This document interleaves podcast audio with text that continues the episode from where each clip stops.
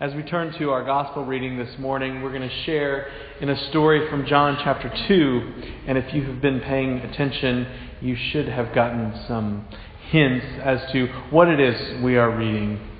We'll be reading John chapter 2, verses 13 through 22, where Jesus cleanses the temple. The Passover of the Jews was near, and when Jesus went up to Jerusalem, in the temple, he found people selling cattle, sheep, and doves, and the money changers seated at their tables. Making a whip of cords, he drove all of them out of the temple, both the sheep and the cattle. He also poured out the coins of the money changers and overturned their tables. He told those who were selling the doves, Take these things out of here. Stop making my Father's house a marketplace. His disciples remembered that it was written, Zeal for your house will consume me. The Jews then said to him, What sign can you get can you show us for doing this? Jesus answered to them, Destroy this temple, and in three days I will raise it up. The Jews then said, This temple has been under construction for 46 years, and you will raise it up in three days? But he was speaking of the temple of his body. After he was raised from the dead, his disciples remembered that he had said this, and they believed the scripture and the word Jesus had spoken. This is the word of the Lord. Thanks be to God.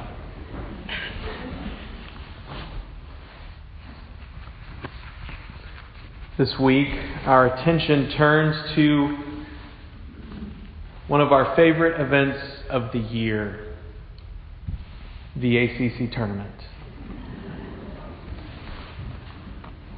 Oh, I know not all of y'all are basketball fans, but enough of you are, I can tell. When I moved to North Carolina 18 years ago, I did not know how important this tournament was. I've been here long enough now to long for the good old days of the smaller ACC. I had seen, though, the basketball games on ESPN. I knew about Championship Week, and before my loyalty, my loyalty to my Blue Devils was obligated by tuition payments, I was aware that there was a tournament. What I was not aware of is that school children had teachers who were all vying to have movie days in study hall on Friday so that they could be the one who rolled the cart into their classroom to catch a glimpse of those games that tipped off at noon in Greensboro. If you did not have that childhood experience, someone in the school system that you were in cheated you because everybody I've ever talked to about North Carolina schools and ACC basketball has said that. We love college basketball around here. Consider one statistic that since 1974, one out of every four national champions has come from the Triangle. I wish I could include the school over in Winston-Salem, but we're still hoping. Right, Jim? ACC basketball is one of our civil religions, and our temples are named Carmichael, Reynolds, Smith, the Joel, and Cameron. But you know, if you catch the paper or you watch the news, you know that around every corner in college basketball looms something we all want to deny. Who tripped who, right? Who took which classes and when? And who edited those papers? Who got paid how much? With each FBI leak and each agent whose name comes to the front page, it feels like someone is doing to us and our sport what it is Jesus did when he went through the temple in John 2. Someone wants to clean it up. And while we say, hey, this is good, we want the purity back in the sport that we love, I hope we're ready for it. And maybe we can handle this in the temple of sports. Maybe we handle it in the temple of sports so we can keep it out of the temple of our lives. But it does get harder when Jesus comes into our temple and starts overturning our tables. Now, John chapter 2 starts with a great story. It's the story of the wedding at Cana when Jesus turns water into wine. We recognize this as his first miracle. We joke about it. We appreciate it. And the importance of that story is that Jesus performs a redemptive act that benefits those who are with him. The steward is redeemed by the wine that Jesus provides. And down the road, Jesus will continue to provide redemptive acts that bring possibility for those who are deeply in need of redemption. Now, in the second part of John 2, this work of an act that starts to provide redemption takes a darker turn. Because Jesus turns to the temple and those who are using the temple to enrich themselves. That's what's going on here, right? In his cleansing, he rebukes the opportunists who are looking to profit from the, the genuinely faithful people in the name of God. Jesus sees how the faithful are being subjected to a corrupt, ab- abusive system, and Jesus enters in to provide redemption for those who need it, just like he did for the steward. He offers rebuke and correction to those who are working the system in order to enrich themselves. This is what the cleansing of the temple is about, and it could be a warning to us. And maybe if it's not specifically a warning to us, we need to still ask ourselves is this a warning for us? He enters the temple in John 2, and really, there's no reason to believe very many people knew what was really going on. The religious leaders had not seen the signs, they hadn't witnessed the baptism and all the things that had happened before. They didn't understand how Jesus was a fulfillment of prophecy, and so they easily looked past the wrongs they were committing. Knowing no other way to live out the religion other than the ways they had created for themselves by themselves, they didn't discern how the temple was a mess. They didn't see how their faith was shallow and legalistic. And they were happy to overlook the ways that they were condescendingly interacting with the faithful. So, Jesus, when he enters the temple and calls for changes, I don't expect the religious leaders to see everything, understand everything, but then again, we've all read the rest of the story. We've heard what happens when and where that sacred head is wounded, and we realize they didn't understand any of it all along. So Jesus is forever seen as an enemy to them. He isn't calling them to repentance, He is attacking their way of life. The disciples see it, though. And there's a lesson for us. Disciples of Jesus see when a different expression of faith arrives. Disciples see how Jesus enters in even enters into a life and calls for changes. What God can do, what God does, is take over in real ways and transform and redeem us.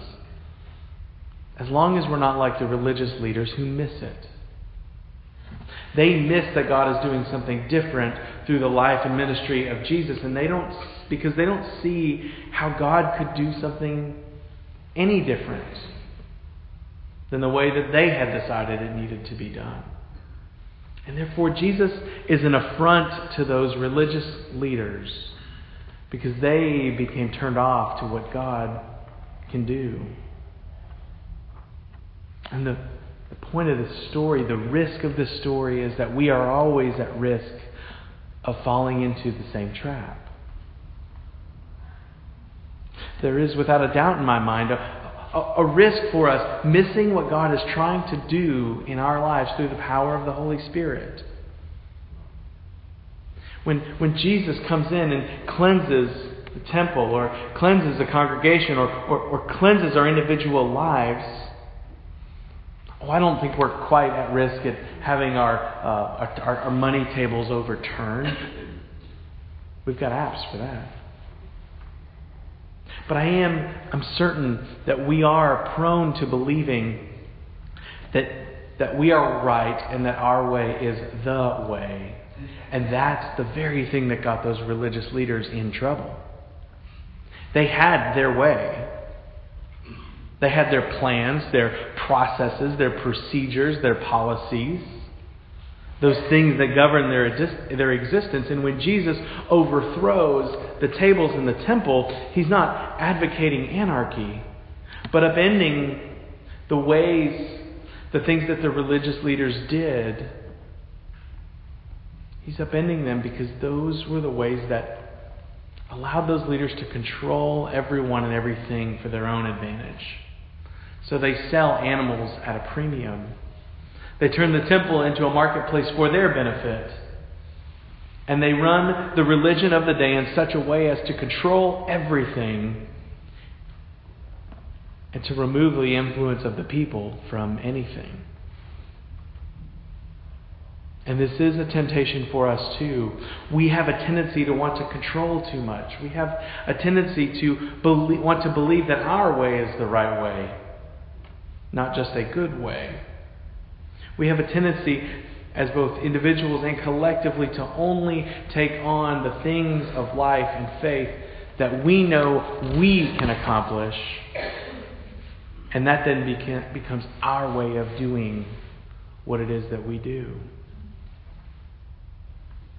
It's been mentioned a couple times this year in different committee meetings I was in that churches like ours are really good at taking on things we know we can accomplish. Individuals like us are good at that too. But what this means is we only take on things that we know we can accomplish without God's help. We do things that we know we can accomplish well and can, and can and can reach without seeking God's help.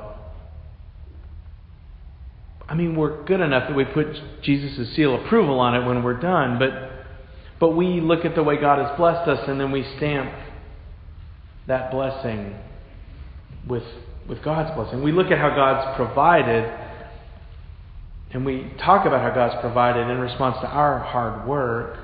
We look at what God's built or what we've built and we say God built it. And we chip in with little or no uh, personal sacrifice sometimes. But in doing this and, and in doing countless other little things, we do faith in a way that we can control the outcomes. And when we do that, it's important for us to recognize, to see that we're doing faith like those Pharisees and those temple leaders were doing it when we set up stuff in ways that only we know how to do it, when we arrange things so that we will have our needs met, and when we organize our religious structures and our personal structures so that anyone who wants to come in must conform to our way of doing it, regardless of their needs, we set up a faith just like those Pharisees did. We arrange things that, that keep us distant actually from the power of God because by doing so, we don't let the power of Jesus get too close and drive us out of control. The powerful places that we set up, we, we consider them our fiefdoms, and as long as we keep Jesus out, we're not at risk of losing the control that we enjoy.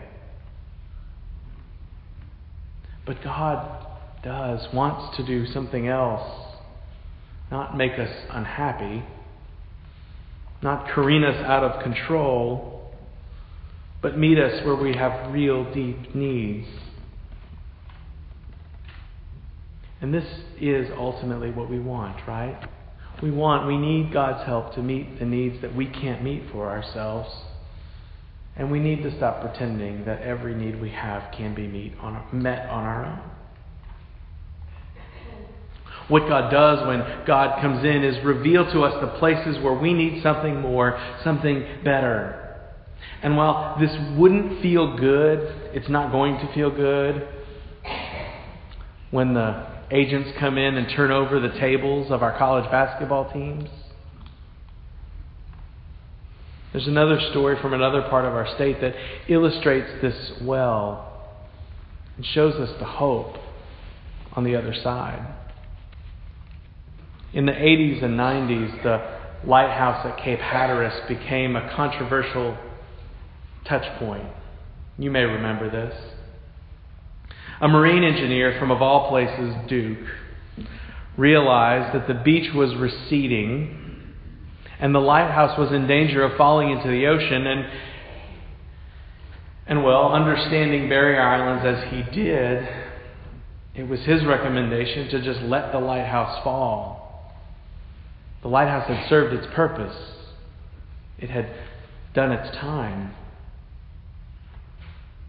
Now, for the locals of Buxton who owned places like the Lighthouse Gift Shop and the Lighthouse View Motel, such a loss of a lighthouse was unacceptable. So a group emerged to save the lighthouse. They wanted to build a seawall to protect the lighthouse. Money was raised, passion was incited, everybody was excited about this possibility. But with each new engineer and construction firm, and especially politician that came through town to offer an idea about the lighthouse, the locals there felt like someone was coming in and turning over the tables on them. Someone with little connection to what was going on was coming in and telling them how to do their business, and so everyone. Resistance was met on every single side. Now, as you know, the lighthouse is still standing. It's a very important symbol of our state.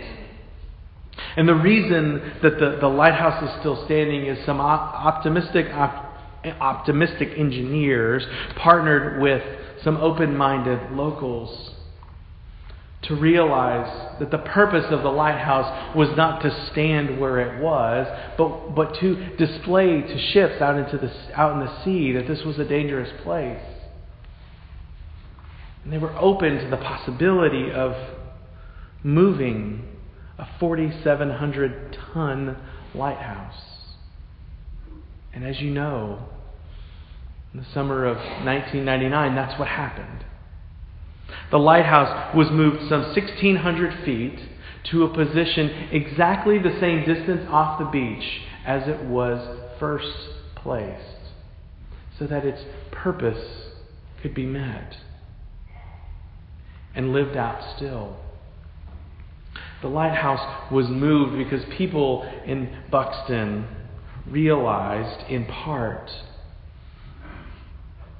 that by listening to the right people who overturned their tables, they could see the, the, the bright purpose at the end.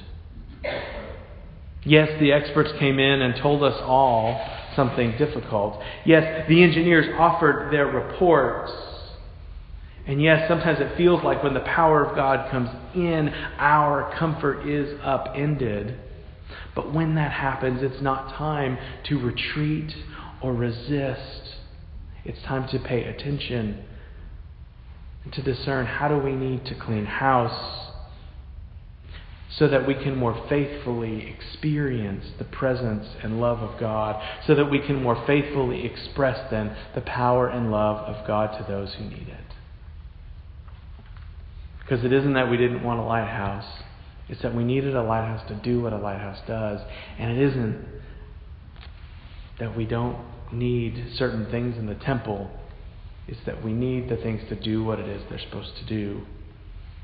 This is what happened in Buxton when the right powers came in. This is what happened when Jesus' disciples listened to his message. And this is what will happen someday in college basketball when we finally address the shady underbelly of college sports. But more importantly than those side stories, the important one is if we are open to allowing God to come into our lives and hearts, it may feel like Jesus is turning over some tables. But in the long run, it is the best thing that can happen for us. So this morning, Jesus is making his way through the temple, I hope, to remove some of the bad so that the good can flourish.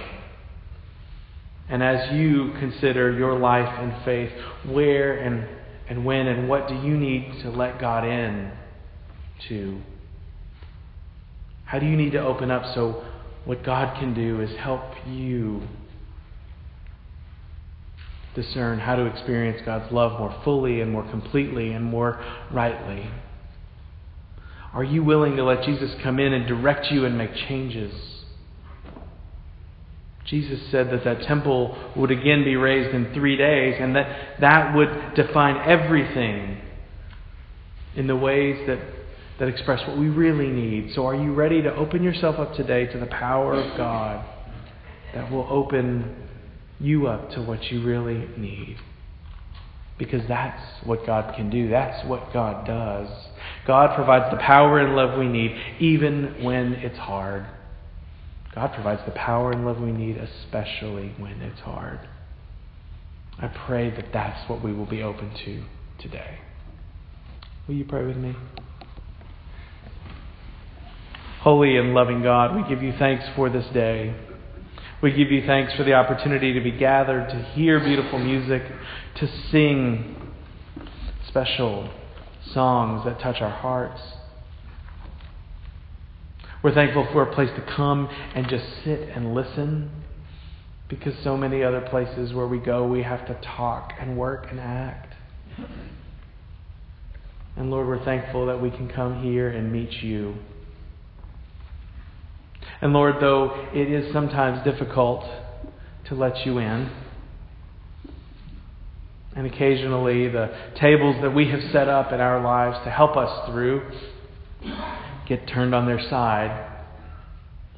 Lord, I pray today that you would help us to let you in. Help us to let you enter in and rearrange the tables of our lives so that we might experience your love more fully, that we might achieve what it is you can do through us. And we might love ourselves and love one another better and more fully so that we can express the power and grace of your love in significant ways on earth as it will be in heaven. Lord, we love you. Thank you for hearing these prayers. Speak to us as we pray, as we sing, and as we depart from this place in the moments ahead. It is in your name that we ask all of these things. Amen.